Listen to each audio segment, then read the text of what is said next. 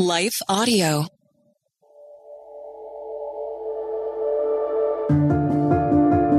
Hello, my name is Chara Donahue, and thanks for joining me today for the Bible Out of Context.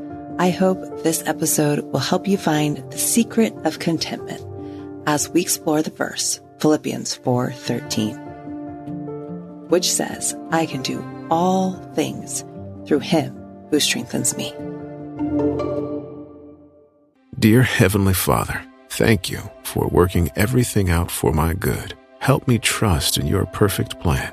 Amen. Father, thank you for loving and caring for me. With Christian prayer meditation, you can pray along to prayers based on specific topics. Go to lifeaudio.com or search your favorite podcast app for Christian prayer meditation. You can also download the Abide app for biblical meditations at abide.com. The Historical Jesus Podcast is the sweeping saga of the life and times of Galilean Jesus of Nazareth, as well as the faith, religion, and church founded to honor and disseminate his acts and teachings. Join me, Mark Vinet, on this fascinating journey through time, exploring the many great works of Christian theology, literature, architecture, music, and art inspired by the words and deeds of Jesus Christ. This verse is so often used to find courage to face hard circumstances, but we need to make sure we know what it is that God is promising to strengthen us for. It is not that I can fly through Christ because he gives me strength or claim this verse over a lottery ticket and expect to win. The promise is that through Christ, I can find the strength to be content in any and all circumstances. So that even if I can't fly or I never have a lot of money, I do through Christ have the power to be content. Let's look at the verse in context, starting at verse 11 of Philippians chapter 4. Paul says, Not that I am speaking of being in need, for I have learned in whatever situation I am to be content. I know how to be brought low, and I know how to abound. In any and every circumstance, I have learned the secret of facing plenty and hunger, abundance and need. I can do all things through him. And we're talking about Christ here, through him who strengthens me. God can do miraculous things. He is mighty. He can do things beyond our imagination. But this verse is clearly talking about the strength to be content in all circumstances. As Joel Ryan says, Paul looked to the spiritual provision of Jesus Christ to find strength, hope, joy, peace, and contentment in even his darkest situation. It is this power that transforms hearts and frees minds oppressed by the discouragement of present circumstances. And in a time when his own circumstances were limited, Paul turned to Christ for the strength to be content and still have joy. The same power that could deliver him from prison in an instant was the power that was daily transforming Paul's own heart to become more like Christ's own. Oh, a plague of discontentment is weakening too many souls, and we must make it stop. God's word gives us the secret to the contentment we are all seeking. Paul wrote to the Philippians while on house arrest with the truth that we can rejoice, be thankful, and think rightly in all circumstances. Our culture is always whispering to us, do more, have more, be more. But what would it look like to live securely, knowing God will provide all you need? How would your life change if you lived out of a content heart opposed to a striving one? Paul knew struggle, and his words reveal that knowing Christ brings assurance. All that must be done will be done. Contentment may seem elusive, but we see in this passage it is possible. It can be had in any and all situation. It meets us when all our hustle finds its rest in the hands of Christ. So now that we know the promise, let's tackle a couple of things that lead to discontentment. It seems to me that one of the first issues we should discuss is how thinking we know better than God leads us to discontentment. If we really understood the greatness of the story that God is telling, we would recognize that our lives are both a small and mighty thing. Small in the sense that we are but one character in the story God is telling. Mighty in that if we live knowing this life is all about God, we get the privilege of helping to build an eternal kingdom, a kingdom that will outlast evil, outlast pain, and outlast sin. This is why there is so much pride wrapped in the moments we think we could know better or do better than God, and such folly in living for ourselves alone. When all we do in life is serve me and mine, I serve myself as the God of my own kingdom and make the mistake of believing God serves me. God loves us. He cares for us. He provides for us. And Jesus came as the servant king. In moments of clarity, can we actually conceive of telling God, I see your way, but mine is better? We would like to say no, but the truth is we often do this. We do it at work, in relationships, and even when it comes to how we approach spiritual things. This wreaks havoc on our ability to be content and strengthened by God because we are simply choosing to ignore Him. This ignoring can also come in the form of delayed obedience. How often do we know that God is asking us to do something and yet we still delay our obedience? Maybe we wouldn't be so brazen as to just tell him no, but we routinely tell God later. We convince ourselves that too many other things need our immediate attention. And surely God would understand why we tabled his command to speak to that neighbor, help that friend, or serve in a certain ministry at church. It is wise to not overwhelm ourselves with activity.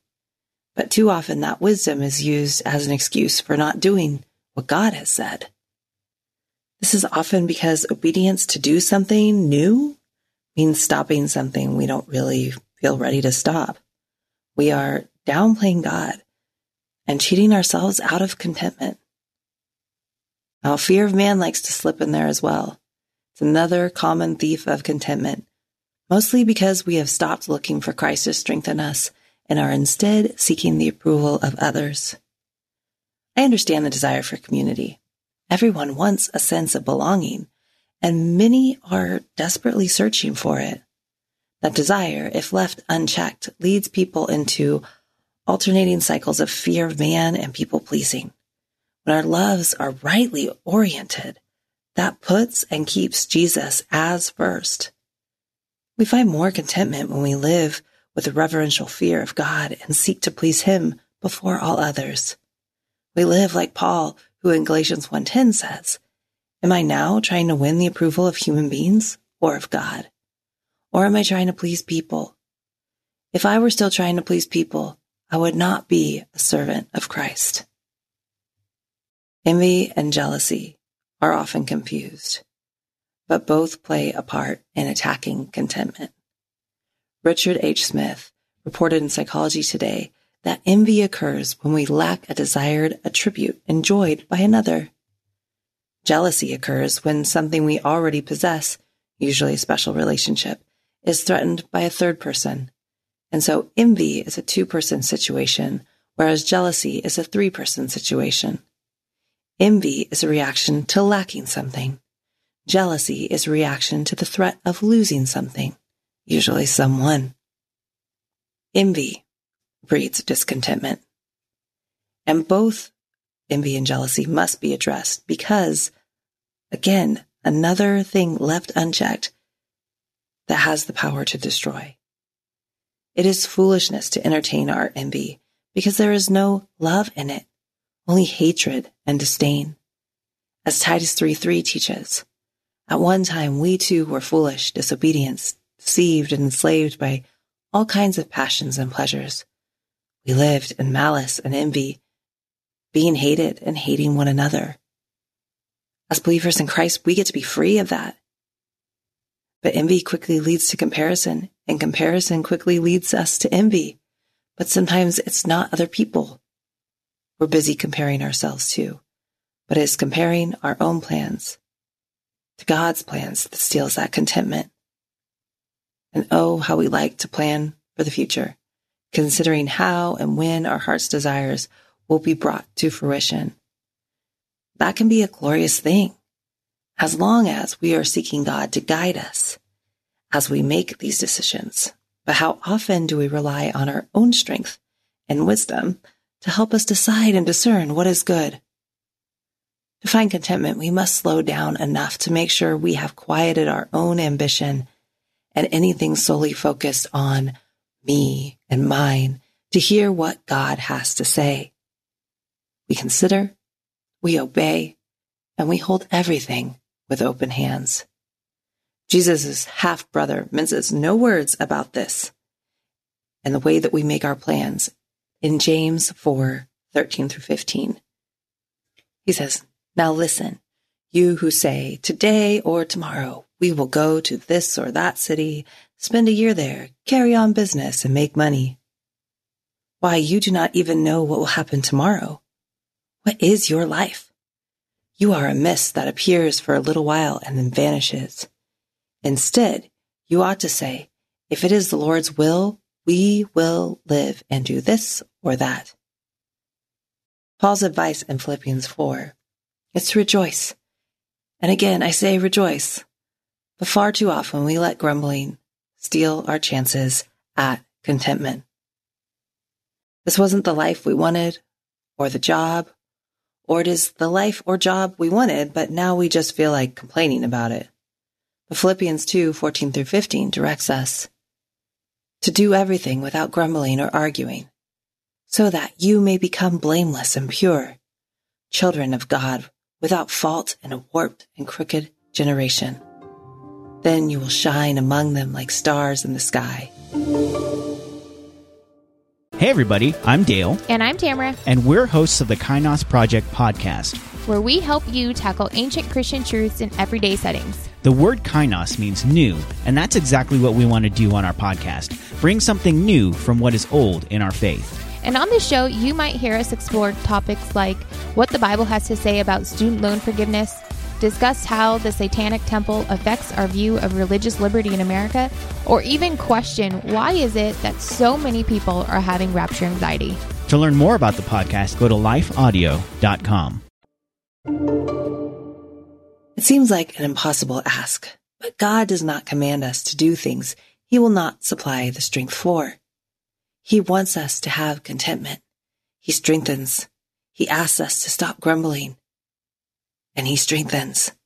He does strengthen us for what he asks from us. We have all heard a friend say, I just need to vent.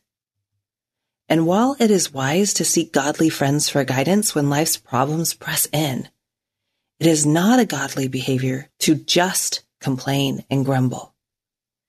The difference between pursuing godly support and sinful griping is what we do after we explain our situation? Do we ask for prayer and seek direction to deal with our stuff? Or are we just seeking to share our struggle so someone can feel bad for us and tell us that we are in the right? We need to act if something is hurting us and constantly driving us to feel the need to complain, then we need to figure out what kind of action we can take either to change the circumstance or to change our own heart. We have to acknowledge that contentment also requires a deep and unshakable faith. But what do we do when, not if, but when our faith feels fragile? When we are tempted to believe that faith itself is fallacious. James 1 6 says that the one who doubts is like a wave of the sea that is driven and tossed by the wind.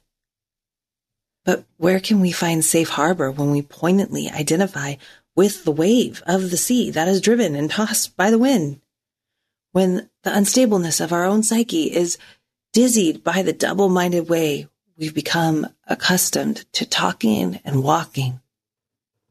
We have to question not only what we believe, but also inspect the questions opposing our beliefs.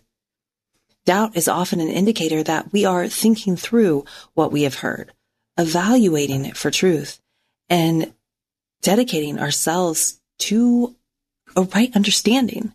It's good and reasonable to supplement our faith with objective, logical truth, but we must keep it ultimately anchored in Christ. We don't have to fear when doubt comes. We should wrestle with it. When Jesus was approached with inquiries about salvation or the reality of who he was by people who were truly seeking, we see him answer with patience and grace. Nicodemus brought his questions to Jesus in the dead of night so that Christ's answers would bring him into the light. John the Baptist wrestled with doubt when in prison and sent his disciples to ask, Jesus, are you the one who is to come or shall we look for another? Jesus reassured John's friends, gave them front row seats as he fulfilled prophecy and said of John, among those born of women, there has risen no one greater than John the Baptist. Thomas asked for proof of the resurrection, and Jesus displayed his scars. Jesus never cowered under the questions of those who truly were hoping for an answer. But instead, with gentleness, he rose to each inquiry with grace and truth. When doubt comes in, the answer that is often given as an antidote is trust. But if that seems improbable at this time, choose at least to hope. Hope that what God says is true instead of fearing that it is not. And ask God to show himself. Gosh, that's a prayer he loves to answer. If you want to be free from regret, from the past, fear, of the future, and questions about the unknown, Look to the Lord who provides answers without error and gives peace that is infused with grace. There, you will find the strength to be content in all circumstances. You pray with me? Jesus, sometimes contentment feels so far away. Our health becomes precarious, our budget's tight, and our relationships might be leaving us wanting. But you tell us that even in situations of plenty or in want, that you are there with us. Just strengthen us to find how to be content because we know we can trust in you. Help us to lean further in to your love and to conquer the habits that steal what you offer. And it's in Jesus' name we pray. Amen.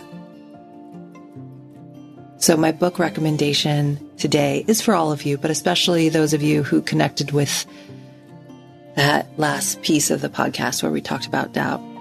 The recommendation is A Curious Faith from Lore Ferguson Wilbert. I love this woman's writing. I have been a fan of hers for a long time.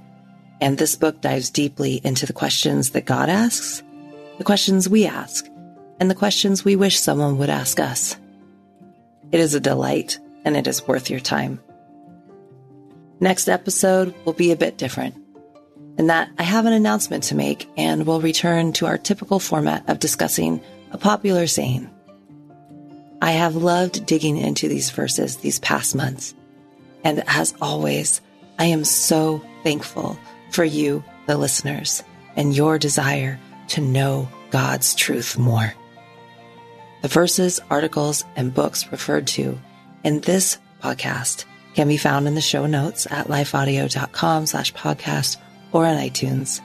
And if you're over in the notes, we'd love if you would rate and review this podcast so others can continue to find us. And until next time, May you seek the abundant life Jesus died to give and live in the truth that sets people free. The Bible Never Said That is a production of Life Audio and Salem Media.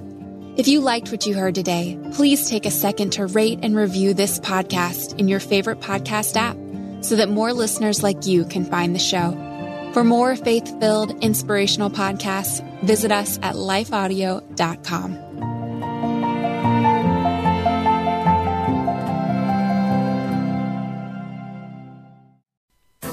Our world can feel chaotic and uncertain, but we don't have to live enslaved to fear. Christ has promised me and you his peace, and throughout Scripture has provided powerful tools and practical steps to help us experience greater freedom. I'm Jennifer Slattery, lead host of the Faith Over Fear podcast, inviting you to join me and my team as together we learn how to starve our fears and feed our faith. Subscribe at lifeaudio.com or wherever you access podcast content.